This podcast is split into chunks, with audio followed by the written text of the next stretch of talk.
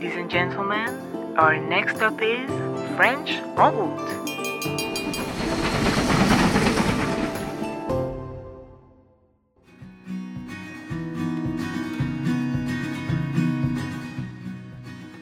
Cette année-là, j'ai 19 ans. Je termine ma première année à l'université de Perpignan et c'est bientôt les grandes vacances.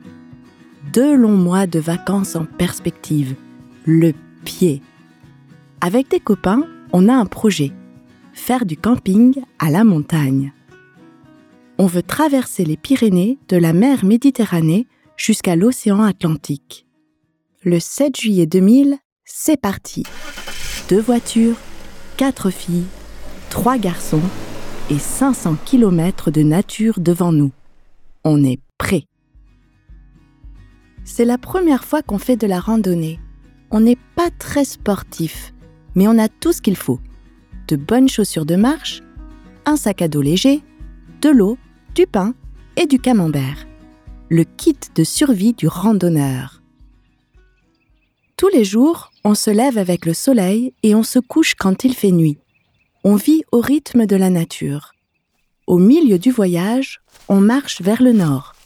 Direction Lourdes, la ville des miracles. Le ciel est bleu, le soleil brille, on est en pleine forme. Forêt, lacs, cascades, ruisseaux, le paysage est magnifique.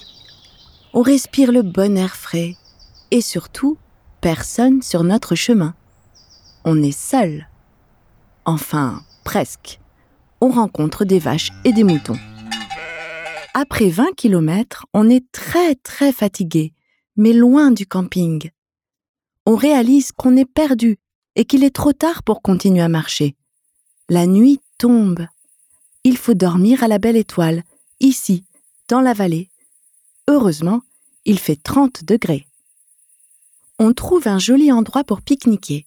On chante, on est joyeux. Marie a peur des araignées, ça nous amuse. Bientôt, il fait nuit noire et il faut sortir nos sacs de couchage et nos matelas. On s'endort très vite. Mais au milieu de la nuit, un hurlement nous réveille. Un long hurlement de bête. Un, puis deux, puis trois, espacé, lointain. Je m'assois terrorisée. Qu'est-ce que c'est que ça? Sûrement pas un mouton. Marie se réveille, puis Marc, puis Louise. Bientôt, tout le monde est réveillé. On est comme paralysé. On écoute en silence. Les hurlements sont de plus en plus nombreux.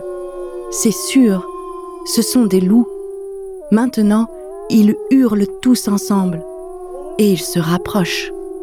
On ne voit rien, mais ils semblent tout près, autour de nous. Je n'entends plus que les battements de mon cœur et les loups.